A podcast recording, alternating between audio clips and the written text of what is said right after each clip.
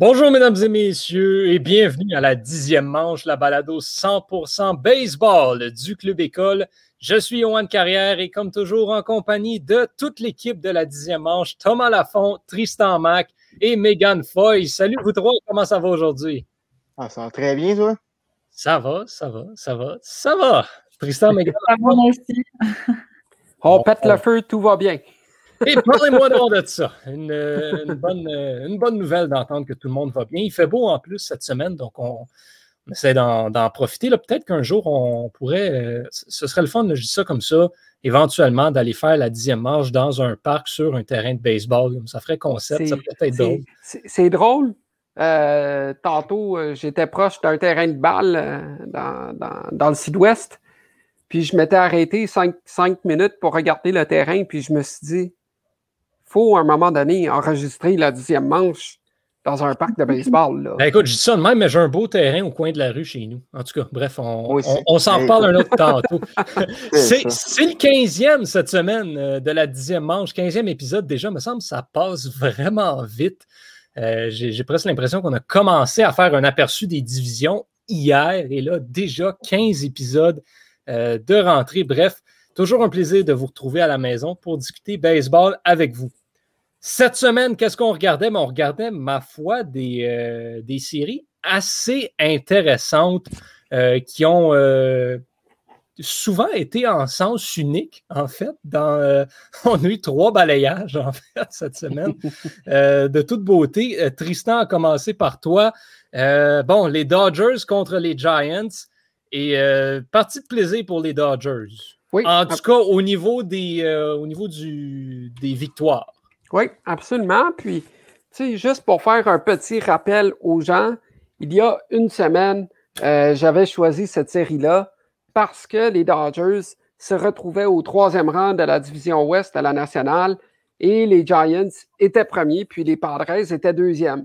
Donc, j'avais hâte de voir comment était pour se poursuivre cette série-là, hein, parce qu'il y a eu quand même beaucoup de duels entre les Dodgers et leurs rivaux de division cette année. Et puis, dans les 3 matchs de la fin de semaine, donc vendredi, samedi, dimanche, un balayage complet en faveur des Dodgers qui sont maintenant au 2e rang de la division Ouest de la Nationale, avec à peine un demi-match derrière les Padres de San Diego. Et maintenant, les Giants ont un match et demi en arrière des Dodgers, oui. Donc là, juste pour faire un petit récapitulatif, le premier match qui se tenait vendredi dernier, et donc c'était du côté de San Francisco, et bien là, ça a été une grosse sortie pour l'excellent Trevor Bauer, qui est allé chercher 11 retraits au bâton, 4 buts sur balle seulement. Il n'a qu'accordé 2 coups sûrs et un relais. Vraiment, il a été très solide. Même ses releveurs, là, Jones et Treinen, ont fait le travail.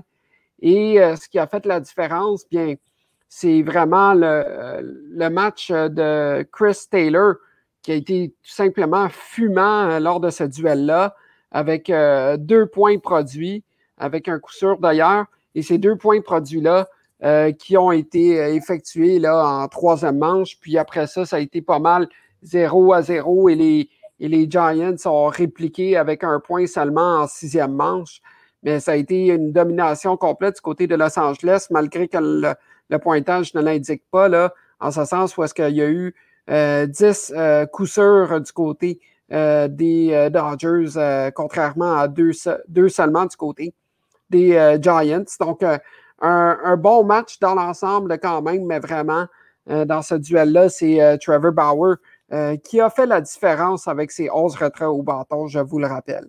Dans le deuxième match, samedi, un peu plus serré, c'était une sortie de Walker Bueller contre Kazmir du côté de San Francisco. Encore là, dans ce duel-là, il y avait moins de retraits au bâton qui ont été effectués là, par les lanceurs. Mais celui-là qui a connu un très gros match, c'est Muncy qui est allé chercher 1 point produit. Il a frappé 3 coups sûrs, il a effectué 2 relais. Barnes aussi, Austin Barnes, qui a eu 2 points produits. Donc, vraiment, c'est plus eux qui ont fait la différence. Malgré que du côté de San Francisco, Posey a été chercher là, deux points produits, ce qui n'est pas mauvais. Puis si on regarde au niveau des coups sûrs, des frappes, 9-7 en faveur des Dodgers. Donc, seulement 2 coups sûrs de différence entre les deux formations. Le pointage qui était quand même assez partagé malgré tout. Sauf qu'à partir de la 7e manche, c'est là où est-ce que les Dodgers ont su répliquer là, et qui ont pris une plus grande avance, un coussin de sécurité au niveau du pointage. Mais à être les Giants de San Francisco, je serais quand même satisfait de voir ça au niveau du nombre de coups sûrs, que ça soit très peu au niveau de la différence, puis que ça s'est décidé à un certain moment donné dans cette partie-là, parce que ça veut dire que les Giants sont en mesure quand même de se tenir debout contre une formation de haut de classement. Donc, voilà du côté des Giants dans cette partie-là, qui s'est conclue par le compte de 6-3 en faveur là, de la formation de Dave Roberts. Et le dernier match qui avait lieu dimanche, eh bien là, ça c'est une domination plus que complète du côté de Los Angeles. Urias qui était au bâton contre des Sclafani du côté des Giants. Une victoire de 11-5 en faveur là, des Dodgers. 3 points produits en deuxième manche. Celui qui a connu vraiment un très bon match, c'est le joueur de recours, Lux, qui est allé chercher 4 points produits dans cette partie-là. Deux frappes au bâton. Donc, vraiment un très gros match pour lui. Muncy également est allé chercher 1 point. Et puis, Urias qui est allé chercher 3 points produits du côté des Dodgers. Puis, lorsqu'on regarde ça, là, c'est 11, frappes au bâton, 7 retraits au bâton seulement qui ont été contre les Dodgers. Donc, un très, très bon duel. Un très, très bon match, du côté de Los Angeles. Les points des Dodgers qui ont été produits, il faut le rappeler, pendant les 4 premières manches. Après ça, ça a été les Giants qui ont été chercher plus de points plus tard dans la partie. 2 points en 6e manche et 3 points en 8e, mais c'était pas assez là, pour remporter la victoire. Puis Urias qui a été fumant avec 10 retraits au bâton.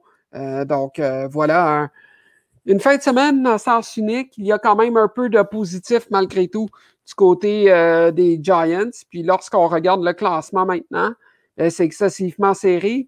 Puis c'est drôle, au cours des 2 dernières semaines, dans les 10 derniers matchs, c'était les Giants qui étaient nettement en avance.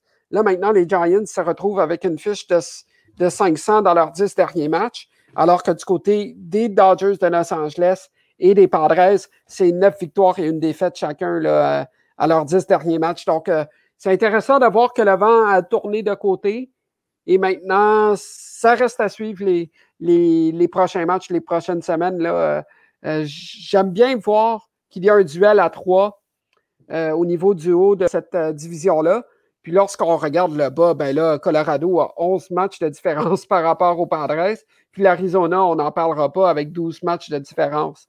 Donc, il n'y a pas de parité, mais il y en a au niveau des 3 premiers rangs. Ils sont là comme ça.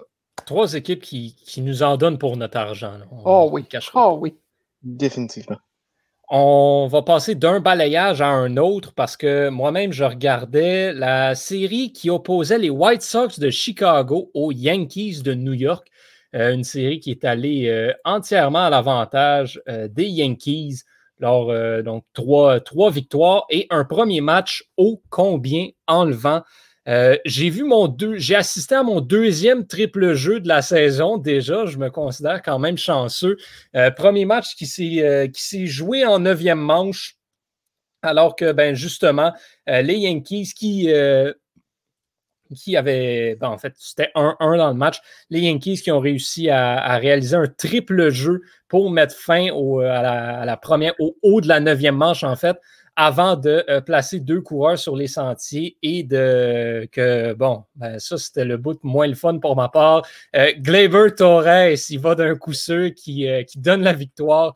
2-1, la marque finale. On souligne Carlos Rodon dans la défaite 13 retraits au bâton en 6 manches de travail, seulement 2 coups sûrs accordés. Très, très, très, très bonne performance pour Rodon dans ce match-là. Rodon qui, tranquillement, pas vite, et plus l'année avance, plus il s'établit comme un des bons lanceurs de la MLB cette saison.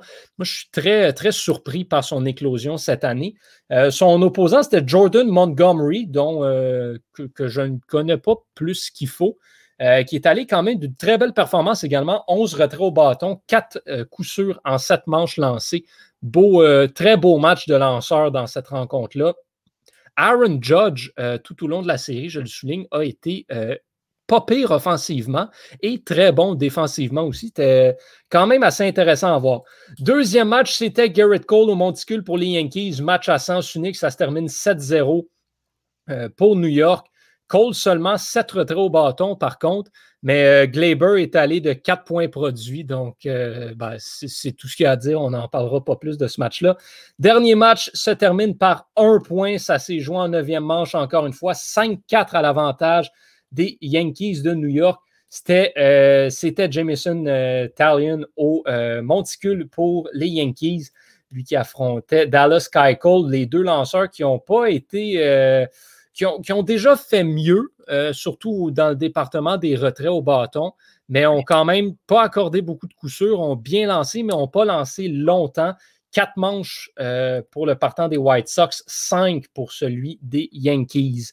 On a eu Yermín Mercedes aussi qui a une frousse, qui a reçu un tir en arrière de la tête dans à peu près la moitié du match.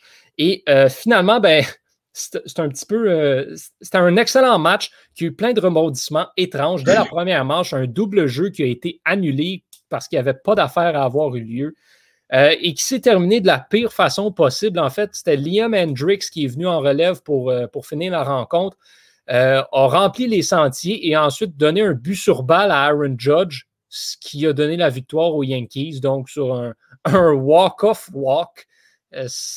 Un petit peu décevant comme fin de rencontre et comme fin de série, je ne vous le cacherai pas.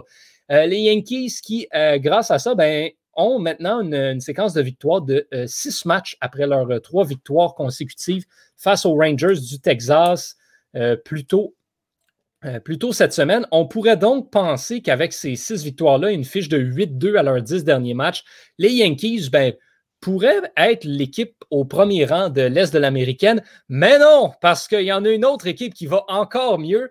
Passons du 2e balayage au 3e balayage de notre semaine.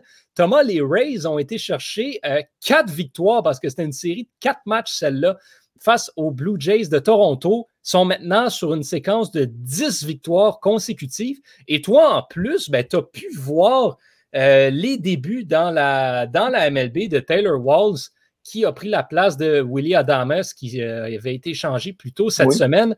Bref, les Rays vont bien et tu étais aux premières loges pour le voir. Oui, en fait, ils sont rendus à 11 victoires. Petit correctif ici. Et vraiment, les Jays ont bien joué malgré leur défaite. Ça a été des matchs serrés qui sont terminés en manche supplémentaire. 2 qui sont terminés en manche supplémentaire.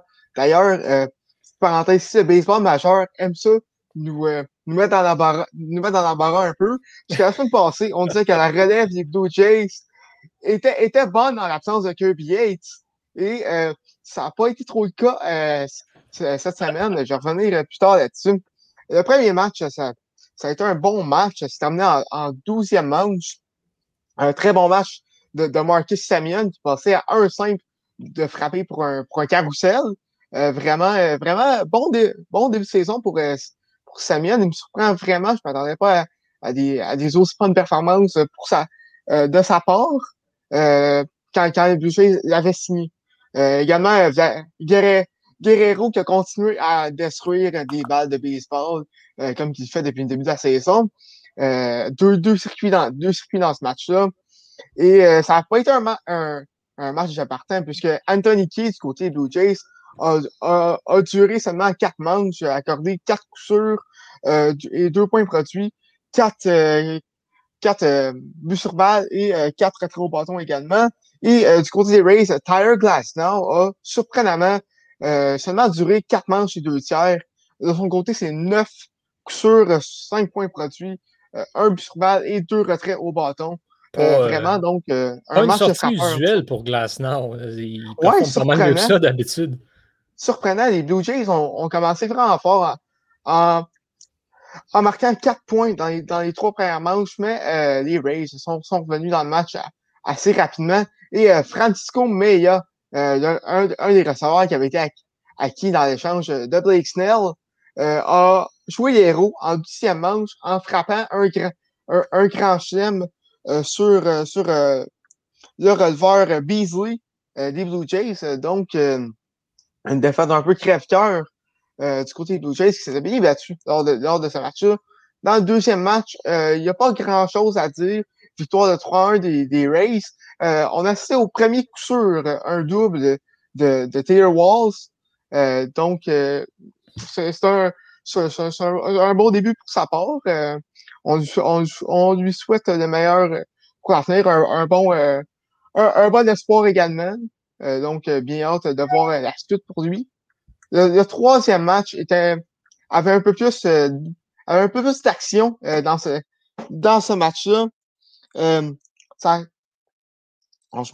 Désolé, je me trompe de match, celui-là. Oui, il y a un peu plus d'action. En effet, c'était 4-2 pour les Blue Jays au début de la 9e manche. Et c'est là que la relève des Blue Jays nous a fait mentir en accordant 5 buts sur balle consécutifs avec dont 4 avec les buts remplis, ce qui a donné la victoire aux Rays de 6-4. Donc, vraiment une fin de match très décevante pour les Blue Jays.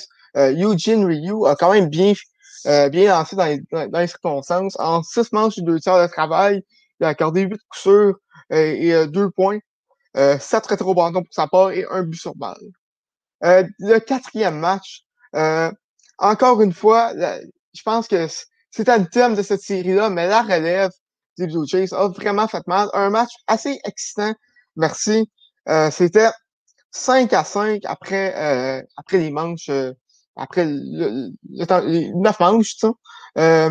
D'ailleurs, très bon match de Guerrero qui a frappé 2 circuits, ce qui mettait à égalité dans les majeurs pour le plus grand nombre de circuits avec 15, à égalité avec Ronald Acuna. Et je viens de voir qu'il a pris le lead dans cette catégorie avec son 16e contre les Yankees ce soir. Également, un autre belle sortie de Semien avec un coup de circuit pour sa part lui aussi. En 11e manche, les Rays ont vraiment ouvert la machine avec 7 points produits en 11e manche, mais ça a quand même été un match serré malgré son résultat final, 14-8 pour les Rays. Donc, les Rays qui sont maintenant rendus avec 11 victoires consécutives. Ils ont pris la tête de la division.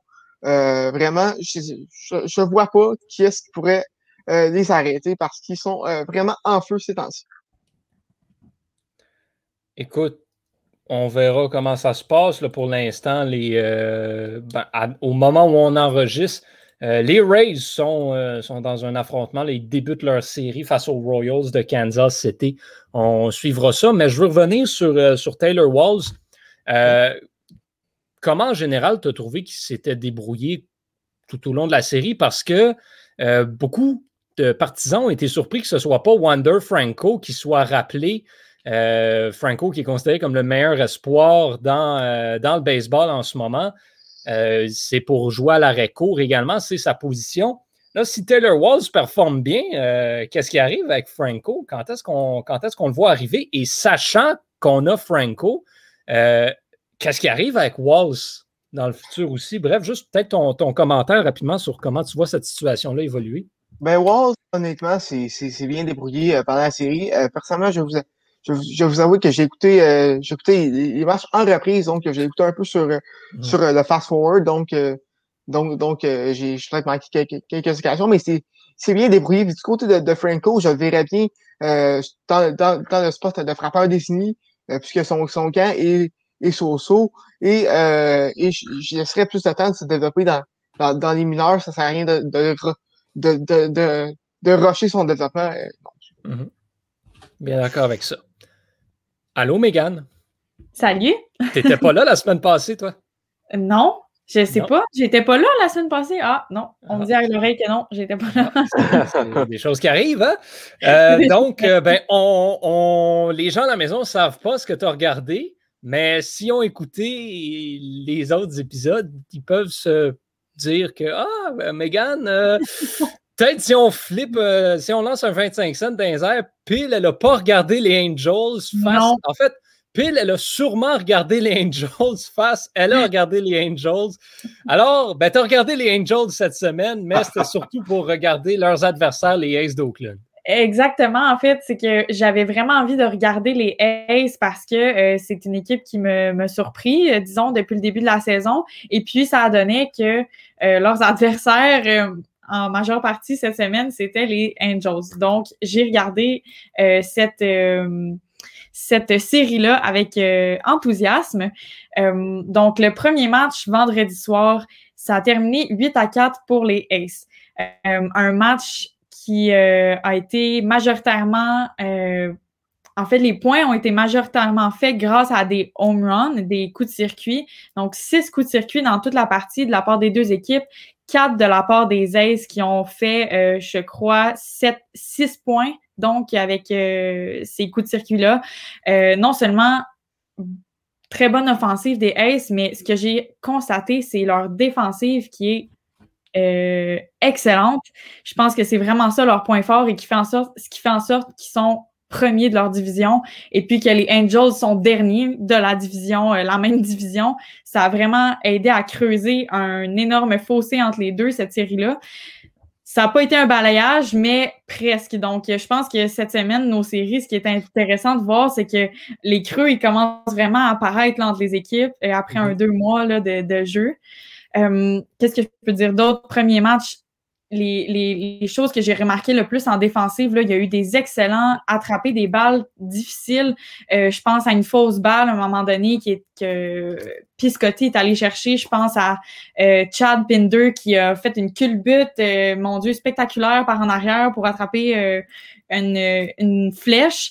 Ou sinon, dans le champ... plein de beaux attrapés. En tout cas, ça a vraiment été une très bonne défensive de la part des Aces. C'est pas que les Angels n'étaient pas présents, mais les Aces ont vraiment bien fait leur job. De leur côté, les Angels ont fait aussi d'excellents jeux défensifs. 2 retraits au marbre dans le même match. Ça m'a surpris un peu. C'est tout le temps le fun de voir des retraits au marbre. Mais là, 2 dans le même match, ça a été vraiment un beau match spectaculaire. Pour ce qui est du deuxième match, ça a juste consolidé le premier. Les Aces ont gagné 6-2. Ce que je remarque des Angels, c'est qu'ils ont une difficulté au niveau du monticule. On ne se le cachera pas. Aussi, un petit peu dans le champ, là, il y a eu quelques erreurs. Ce qui a vraiment créé les points du côté des Aces, c'est Olsen, l'offensive de Olsen. Il s'est vraiment démarqué dans ce match-là et dans la série au complet. Du côté des Angels, les 2 points ont majoritairement été faits grâce à Ohtani. Donc, Ohtani qui a fait un double et un triple très rapide. C'est fou. C'était pas nécessairement des coups sûrs que j'aurais pensé que ça aurait été des doubles et des triples, mais il est capable de se rendre au but qu'il veut, quand qu'il veut, sans se faire retirer. Bref, Ohtani, c'est une belle acquisition à l'équipe. Par contre, ce que j'ai remarqué, c'est que Ohtani, soit qu'il va pour la longue balle, soit il s'élance dans le vide. C'est jamais un petit coup sûr à l'avant-champ, c'est jamais... quand il se fait retirer, c'est surélan dans le vide, puis il passe même pas proche. Donc ça, c'est peut-être quelque chose qu'il va falloir qu'il regarde à ce niveau-là, les Angels. Sinon, dernier match, ça a été très serré, mais ça a terminé 6-5 pour les Angels. Donc, ça n'a pas été un balayage complet, mais quand même à 1 point d'écart. Et puis, ça s'est joué en fait sur... c'est ça qui est drôle, les Aces menaient de 4 points dans ce match-là, donc 4-0. Et puis, les Angels ont rapidement repris le dessus. Ils ont fait un changement de lanceur, les Aces, et ça leur a nuit. Après ça, 4 changements de lanceur. Bref, ils ont réussi à faire 6 points pour remonter. Donc, c'était une très belle remontée de la part des Angels qui ont su gagner au moins un match sans la présence de Mike Trout. On le sait qu'il est blessé pour 6 à 8 semaines. Donc, c'est ce qui conclut mon analyse de ces trois matchs. Bon, ben, tant mieux. Écoute, tu voulais regarder les A's, puis on en a profité pour voir les Angels et Ohtani. D'ailleurs, je vous invite à aller lire l'article que j'ai écrit sur Shohei Ohtani. J'ai eu beaucoup de fun à comparer... si Shohei Ohtani était un joueur de hockey ou un joueur de football, qu'est-ce que ça donnerait? J'ai eu du fun à l'écrire, celui-là. Bref, disponible sur le site du Club École, si ça vous intéresse. Des fois, on a des situations un petit peu cocasses qui arrivent dans le baseball majeur qui divisent un petit peu, qui font rire, qui sont un petit peu ridicules. Bref, des gérants qui pètent des coches, c'est toujours assez particulier à voir. Donc, c'est pas Tony La Russa qui a fait jaser cette semaine. Situation vraiment absolument ridicule. J'étais plié en deux quand j'ai vu la crise de Dave Martinez des Nationals de Washington, qui après un retrait, qui n'était pas un retrait, on ne va pas s'entendre, sur Trey Turner. Mais en tout cas, bref... c'est le retour du segment pour ou contre. Donc, je vous pose la question pour ou contre. Dave Martinez, qui fait une crise, s'en va ramasser le premier but physiquement et le lance au bout de ses bras. Qu'est-ce que c'est ça? Qu'est-ce que tu veux qu'on dise là-dessus? S'il y a personne qui n'a jamais dit la joke, il a volé le but. Hey, sérieusement!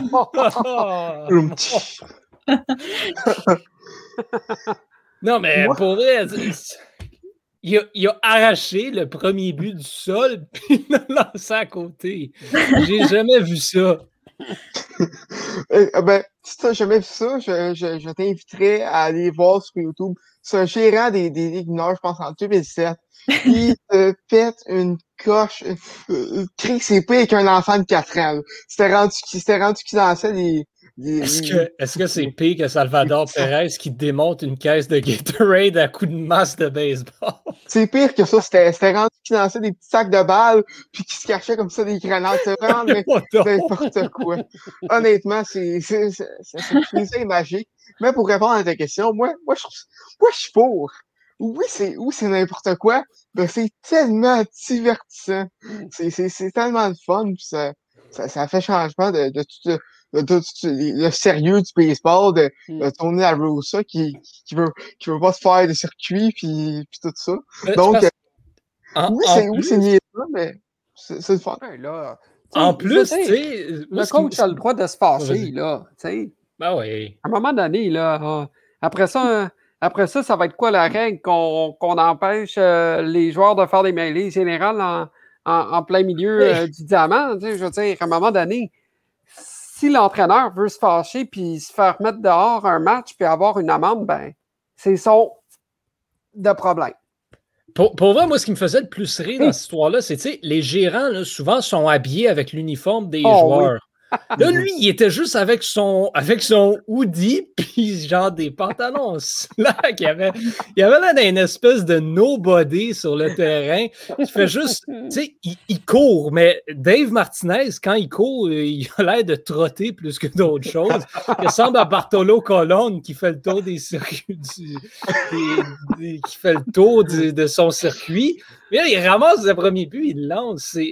Mais le pire, c'est que je compatis avec lui, je comprends. Avez-vous vu la séquence? Trey Turner, il courait sur la ligne, puis il s'est fait retirer parce qu'on a appelé obstruction, mais il n'y avait pas d'obstruction. Il courait où est-ce qu'il courait? C'est le receveur qui a manqué son relais, qui a lancé la balle dessus.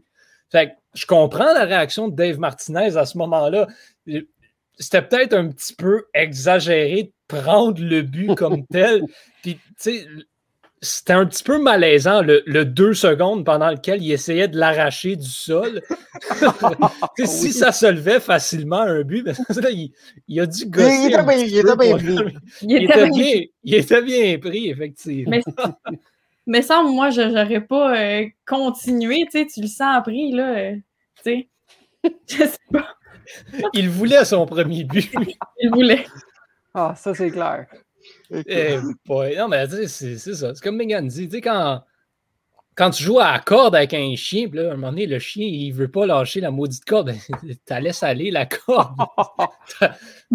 En tout cas, bref, mais Megan, oui, de quel œil est-ce que tu vois ça, cette situation? Oh mon Dieu! Ben honnêtement, je trouve ça tellement. Je veux pas utiliser le mot ridicule, mais je vais l'employer quand même. Je trouve ça tellement ridicule que on dirait que je me demande même pas si tu peux faire ça ou pas. J'ai juste ri. Mais je pense que t'as le droit d'être fâché. Mais de là à aller défaire le terrain, tu sais, mettons un coach de hockey, vas-tu monter sur la glace puis tu sais, aller enlever le but, là? Non.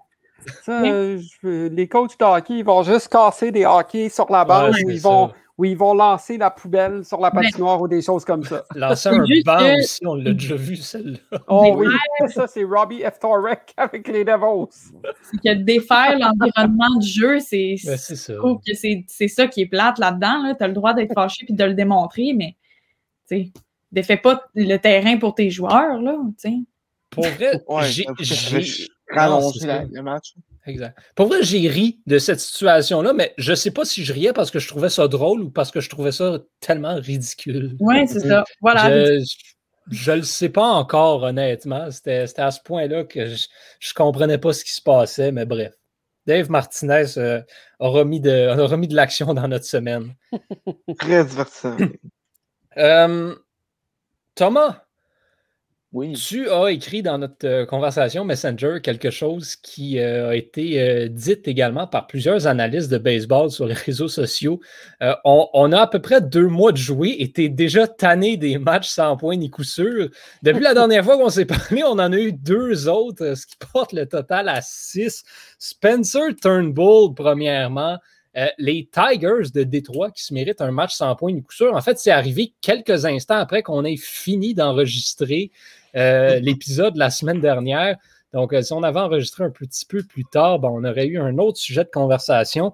Et ensuite, Corey Kluber, dans toute une belle histoire. Là, moi, personnellement, j'étais très content pour lui, même si c'était un sans points ni coup sûr pour les Yankees. Corey Kluber qui lance un sans points ni coup sûr face aux Rangers du Texas, son ancienne équipe.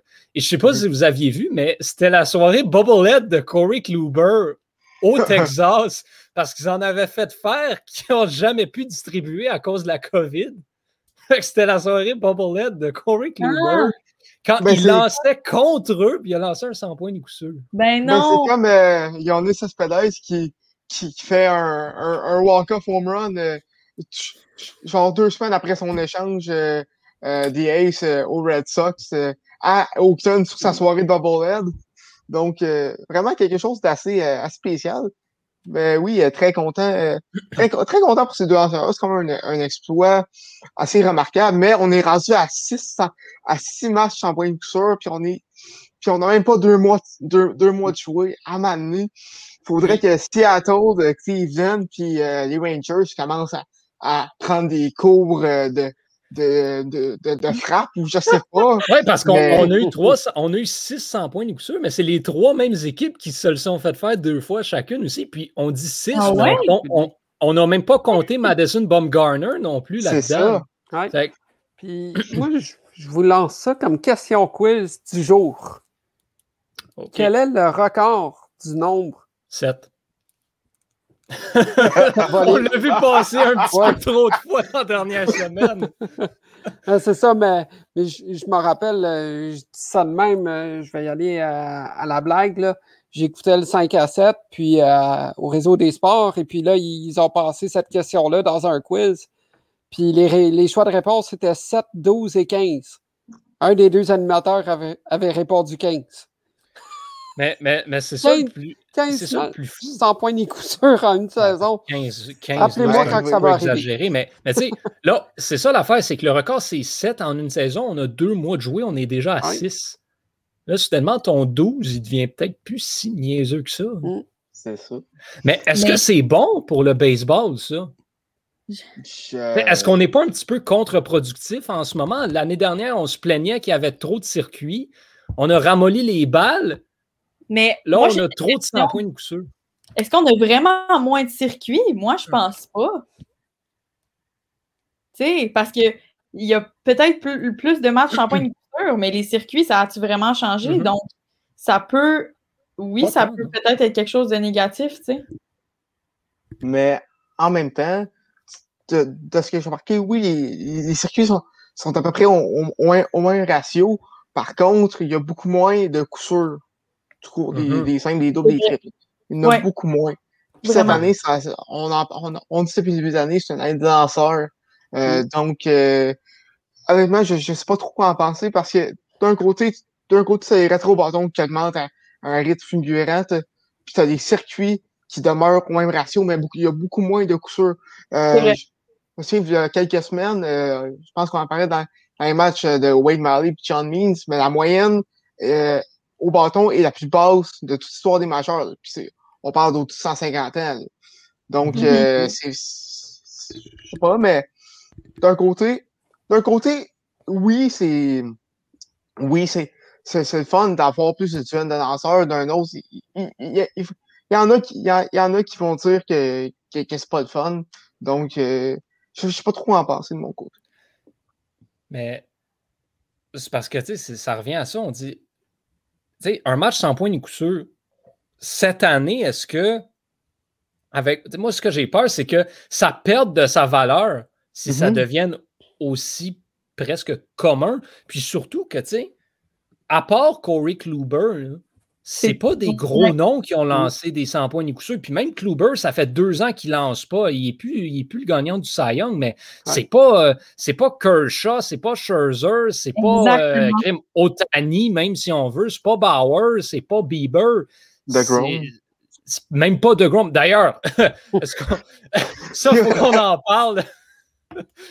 Carey Price, plus tôt dans le mois, a été joué un match pour le Rocket de Laval. Ça a été correct. Mais là, Jacob de Grom était blessé et les Mets l'ont envoyé en réhabilitation, mais pas dans le triple A, pas dans le 2A, dans le A. Hein? Dans le A faible en plus. Dans le A! On l'a envoyé dans le A pour qu'il prenne un départ contre la filiale A des Cards. Il a affronté 9 frappeurs. Le premier est rendu sur les buts grâce à une erreur. Les 8e, il les a toutes passées dans mitaine. C'est quoi ça? Rendu là, il aurait pu envoyer Carey Price avec les Remparts de Québec. Ben, c'est quasiment ça. C'est... Avec l'équipe de Trois-Rivières. Ah, en toute honnêteté, je ne l'ai pas compris, celle-là. Ben, écoute, d'un côté, de Grom avait besoin d'un départ. Ouais, mais envoie-le dans le A. Ça.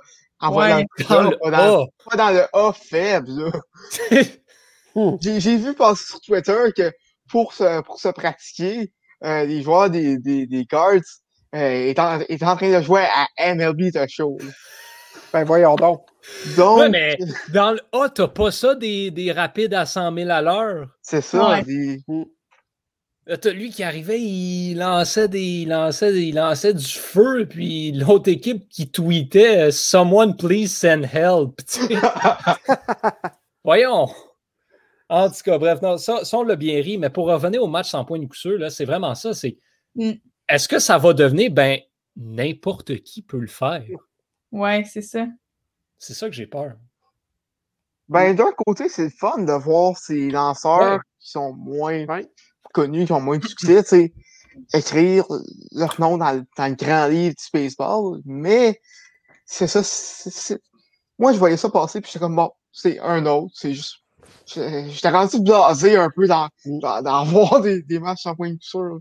Donc, je sais pas pour vous, mais je trouve qu'il perd un peu de cachet cette année, en tout cas. Tu vois, on est comme dans une nouvelle ère du baseball. Tu sais, quand on regarde ça, là, en ce sens, où est-ce que, à une certaine époque, les lanceurs, c'est sur la consommation, puis ça fait ci, ça fait ça, puis ça triche, puis ci, puis ça. Mais là, aujourd'hui, les lanceurs, puis ça fait quoi, au moins 3-4 épisodes que je le mentionne, puis je réitère mon opinion par rapport aux lanceurs, parce que ce sont des faits. Ils sont nettement plus en forme que les lanceurs du passé. Ben oui. Et aujourd'hui, le spectacle autour des lanceurs est tout à fait exceptionnel, a lancé des 110 000 milles à l'heure et compagnie, là. C'est incroyable, là. Mm-hmm. Puis en plus, ce que je trouve intéressant, c'est que non seulement ces lanceurs-là, qui sont moins connus, ils réussissent à écrire leur nom dans le livre, comme vous dites, mais ça amène une autre, pas stratégie, mais dans le sens où les gros lanceurs, comme tous ceux que tu as nommés tantôt, Bauer, de Grom, tout ça, eux, ça montre à quel point on mise sur eux pendant 4-5 manches. Après ça, on met des lanceurs de relève. Puis après ça, mais pourquoi pas en essayer un qui est moins connu, puis là, il fait tout le match, puis voilà, là, je trouve que c'est une différente façon de voir. Puis ça amène des lanceurs qui sont capables de faire une job pendant 9 manches. Mmh. Puis là, ça amène des questionnements aussi pour les gérants, à savoir comment ils vont gérer leur enclos aussi. Mmh. Est-ce que tu vas avoir comme Megan disait, est-ce que tu vas avoir un lanceur qui va lancer pour 7-8 manches ou tu vas en avoir un qui va lancer, mettons, pour 5 à 6 manches et tu vas en avoir 2-3 autres qui vont lancer peut-être une manche et demie, 2 manches, maximum 3 manches. Mais ça, tu sais, quand on en parlait là, à la fin de l'année dernière, le débat autour de Blake Snell qui s'était fait retirer apparemment trop tôt, les statistiques avancées, quand c'est déterminé d'avance, ben là, ça fait que Spencer Turnbull, selon les statistiques avancées, aurait peut-être été sorti en 5e ou en 6e manche après avoir accordé aucun coup sûr. Fait, c'est là que, ben oui, les stats, c'est intéressant, mais à un moment donné, quand ton lanceur va bien, tu le laisses là. Oui, c'est ça. Exact. Puis, c'est comme ce que justement... Oui. Le sport, ça reste du gut feeling. Oui, exactement. C'est ce qu'on dit souvent, que ce soit les gérants au baseball, que ce soit les entraîneurs au hockey, des gérants ou entraîneurs qui s'ajustent pendant la partie et qui pèsent sur les bons pitons. Est-ce qu'un entraîneur, tu sais, on l'a vu l'année passée en série mondiale, ça a été géré par un schéma Excel qui a dit qu'après telle manche, bye-bye Blake Snell. Mais là, aujourd'hui, c'est des êtres humains là, qui sont dans l'enclos. Puis moi, c'est ce que j'aime voir. Là. Peut-être que je suis un petit peu trop puriste dans ma ligne de pensée, mais ce sont des faits, là, Tom, puis Yohan et Meg.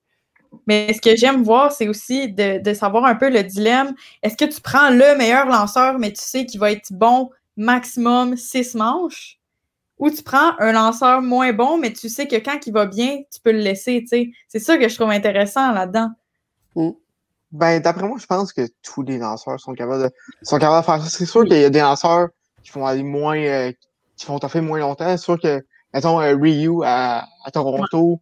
C'est pas un lanceur qui va te lancer un samanche. Quand tu vas être au monticule, tu serais sûrement utilisé ton enclos beaucoup, mais ça faut que ce soit un bon mélange des deux.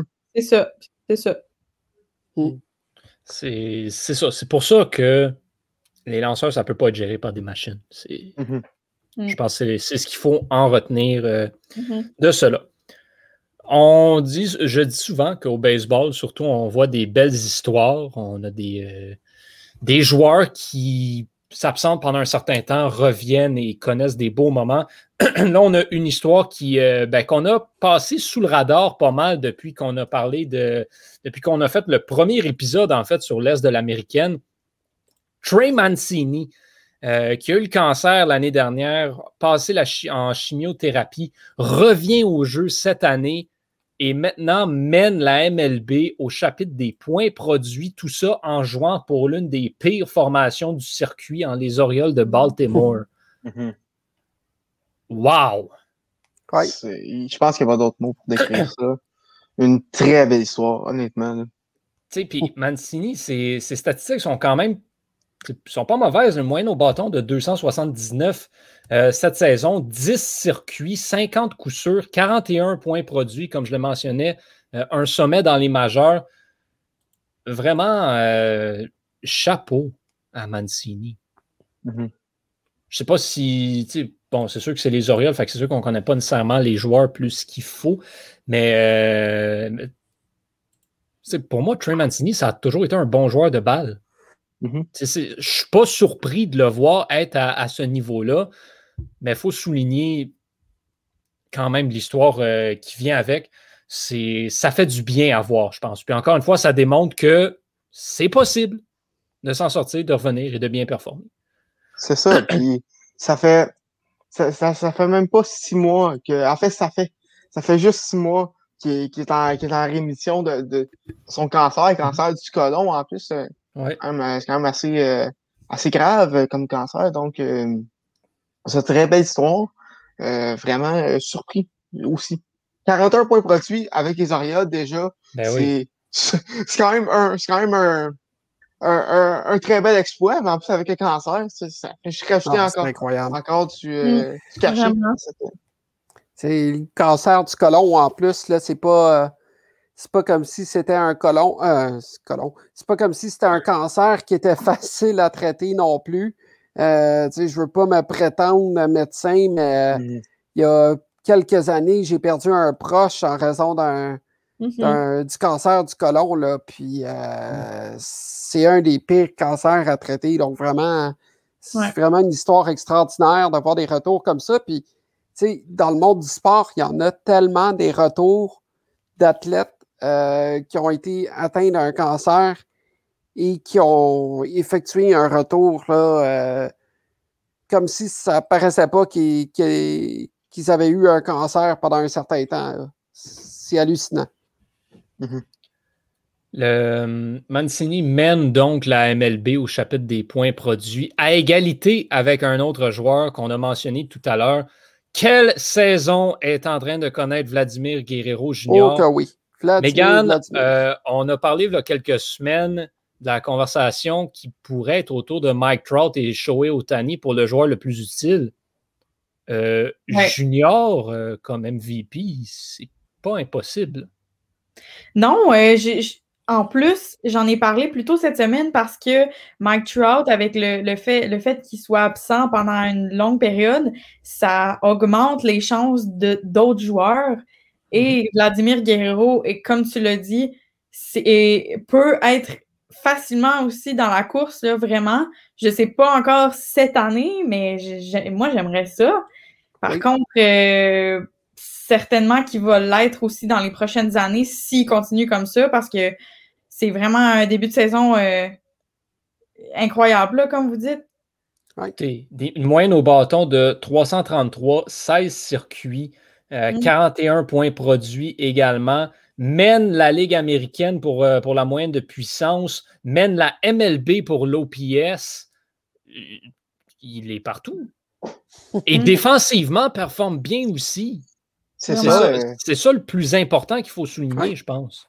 Je voulais en parler pendant mon recap de la série contre les Rays, mais j'ai oublié, mais c'est vrai, il y a eu plusieurs bons jeux défensifs à part de Vlad, juste au premier but. Puis, écoute, David Ortiz joue au premier but dans les matchs interligues, donc je sais que c'est pas beaucoup de talent défensivement, mais quelques jeux spectaculaires pour Vladi, donc vraiment, je pense que ça risque d'être son année. Ouais. Excuse. Ah, ben non, mais honnêtement, comme tu dis, j'espère que c'est son année, puis ça s'enligne pour ça, parce que puis je parlais de ça justement avec mon père, puis c'est tous les pères qui ont vu Vladimir Guerrero père qui le suivent au foot, c'est Vladimir Guerrero Jr. et ont envie qu'il le soit. Bref, je trouve ça vraiment inspirant de voir ça, surtout quand c'est des joueurs que leur père a évolué aussi dans la MLB, bref. Puis quand même ironique, la majorité des gens qui ont suivi le paternel étaient des fans des Expos et... Exactement. Il dit que Montréal et Toronto se détestent au plus haut point à tous les niveaux. Donc, c'est quand même assez ironique. Oui, mais Toronto est la seule équipe canadienne maintenant. Tu n'as pas le choix de prendre pour les Blue Jays. Je comprends la nuance, mais j'amène l'ironie quand même. C'est quand même drôle. Aujourd'hui, les Blue Jays, c'est l'équipe d'adoption des Québécois. Oui. Mais exactement. Et Russell Martin a joué un gros rôle là-dedans également. Oui. Moi, j'ai son chandail fièrement, là, Russell Martin. Ben, les séries de 2015 au complet, je pense que ça a eu un impact. Je pense que tout le Québec, tout le Canada était derrière les Blue Jays. Mm-hmm. Je ne sais pas pour vous, mais moi, le bad flip de Barista dans la série de Dion contre les Rangers, je m'en rappelle pour le restant de mes jours. Ben, ça, c'est sûr. Ouais, Batista, Incarnation, Donaldson, Justin Smoke, Russell Martin, Michael Saunders, R.A. Dickey au monticule avec sa balle papillon. Oh boy! Ouais, parlant d'R.A. Dickey, je vais faire une petite plug, mais je parlais de lui dans un de mes articles sur le Cy Young. Vous irez lire ça. Vraiment... Une carrière spéciale pour R.A. Dickey. Pas mal. Bon. R.A. Dickey, sa balle papillon. Ça, on ne l'oubliera jamais. Qu'est-ce qu'on regarde cette semaine? On est rendu là. Et j'ai le premier choix cette semaine. Donc, je vais y aller avec... j'ai pas vu les Astros encore cette année. Donc, je vais y aller de la série Padres Astros. J'ai un reste de semaine assez occupé. Ça fait que je voulais une série de fin de semaine. Et là, c'est ça. On a les Padres contre les Astros. Je pense que ça a du potentiel. Quelque chose qui pourrait être très, très bon. On n'a pas... peut-être rapidement, là, parce que j'ai oublié de faire le tour des classements. Les Astros qui sont quand même à un seul match des Aces au sommet de la division ouest de l'Américaine. Ça, c'est un classement qui n'a pas beaucoup changé. Dans la centrale, même chose. Les White Sox, toujours premiers. Cleveland tient son bout. Puis ensuite, on a les Royals et les Tigers et les Twins dans le fond de la cave. Dans l'est de l'Américaine, on a les Rays qui sont devant les White Sox, les Red Sox et les Yankees de peu. Les Blue Jays sont plus ou moins dans la course en ce moment, puis les Orioles, on oublie ça. Finalement, dans l'est de la nationale, ça continue de changer à tous les jours à peu près. Là, on est rendu avec les Phillies qui sont quatrième. Les Marlins ont monté, les Braves ont remonté, mais les Mets tiennent toujours le fort en première position. James McCann a joué dans le champ intérieur plus tôt cette semaine. C'était assez spécial de ce côté-là. Dans la centrale de la nationale, on a toujours les Cards en première position. Les Cubs et les Brewers n'arrêtent pas de s'échanger la deuxième position. Les Reds et les Pirates dans le fond de la cave également. Finalement, dans l'Ouest, on en a parlé de fond en comble. C'est à 3 que ça se passe. Les Padres, les Dodgers et les Giants.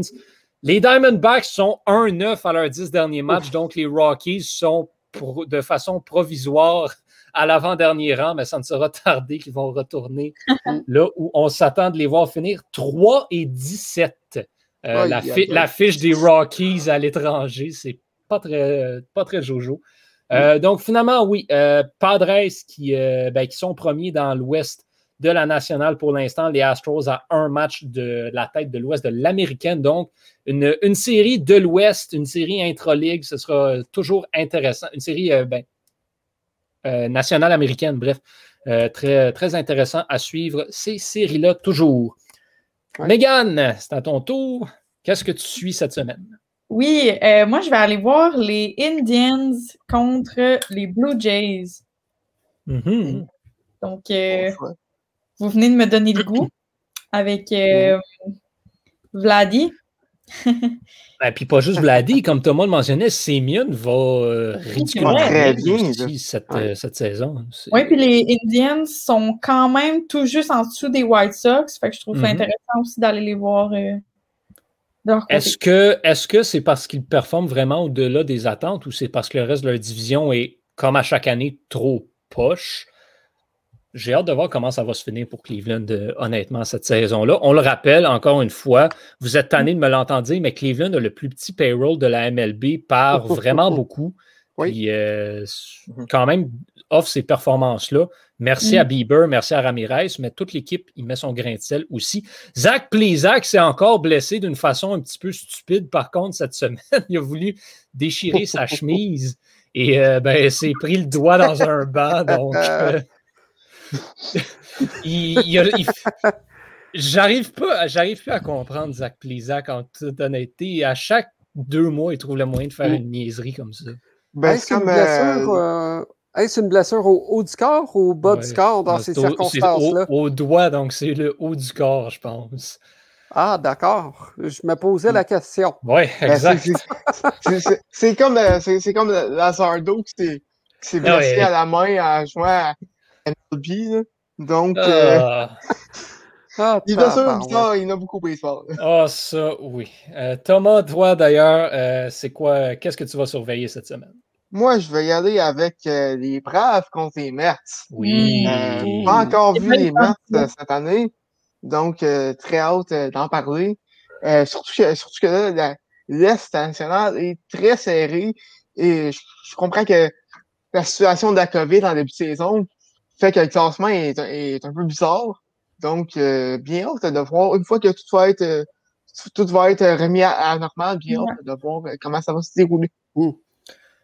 Tristan, on a une belle série Rockies Pirates cette semaine. Je ne sais pas si c'est quelque chose qui t'intéresse. Bof! Bof! T'es pas game d'apprendre. Je n'irai pas suivre une série de médiocrité de la sorte.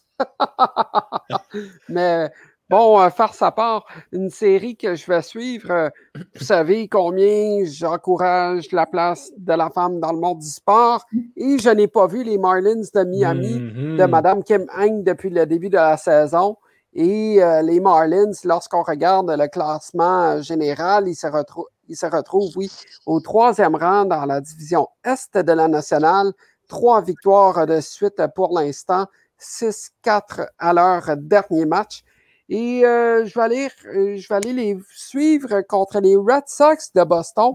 Lorsqu'on regarde le classement, messieurs, dames, les Red Sox se retrouvent quand même au deuxième rang de la division Est de l'Américaine.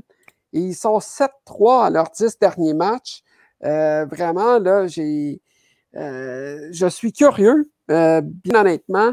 Ça fait depuis un certain temps que je veux regarder les Marlins, voir comment se comporte cette équipe-là. Et puis les Red Sox, de leur côté, bien, c'est tout à fait une surprise là, de les voir au deuxième rang dans cette division-là de l'Américaine. Donc, je pense que ça devrait donner un résultat quand même assez intéressant, un match interligue en plus. Donc, ça va être à suivre. Voilà. Ben oui, très intéressant. Pendant quelques instants, je me suis dit peut-être qu'il va prendre encore une fois Dodgers-Giants qui jouent encore l'un contre l'autre cette semaine. Je ne prendrai pas la même série deux fois de suite quand même.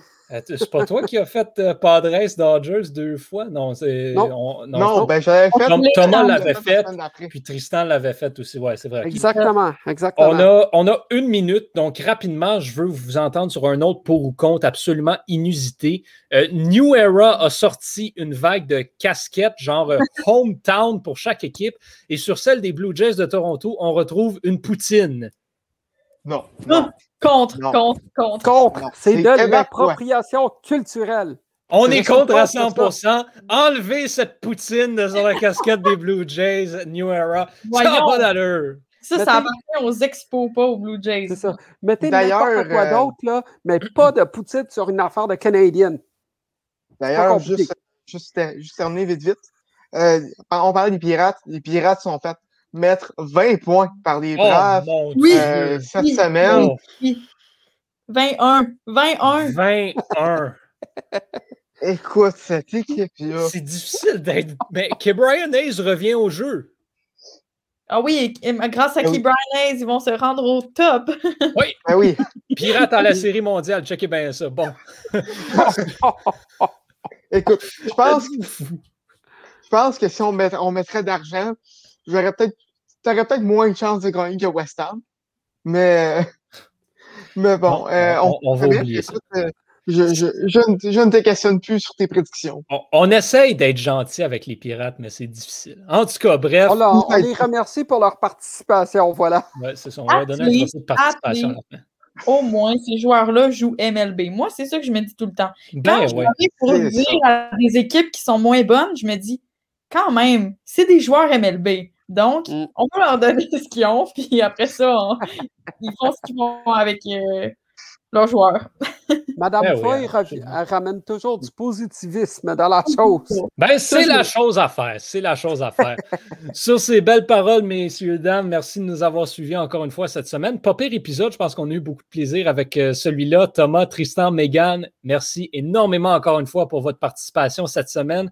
Donc, à tout le monde, ben, on se donne rendez-vous la semaine prochaine pour le 16e épisode de la 10e manche où, ben, comme toujours, on reviendra sur nos matchs, on reviendra sur le classement et on reviendra sur ce qui s'est passé. Est-ce qu'on va avoir une autre crise de gérant ou un autre junior qui se met à mener la MLB dans quelque chose? Tatis peut-être? On ne le sait pas. Bref, un autre match sans point ni coup sûr. Un autre match sans point ni coup sûr. Rendu là, les chances sont tellement élevées. Ou un autre pouce cassé. Hein? Écoute, rendu là, tout est possible cette année au baseball et c'est ce qui fait la beauté de ce sport. Au nom de toute l'équipe, je suis Yohan Carrière. Je vous donne rendez-vous la semaine prochaine pour un autre épisode de la 10e manche. D'ici là, portez-vous bien. Salut, à la prochaine, messieurs, dames.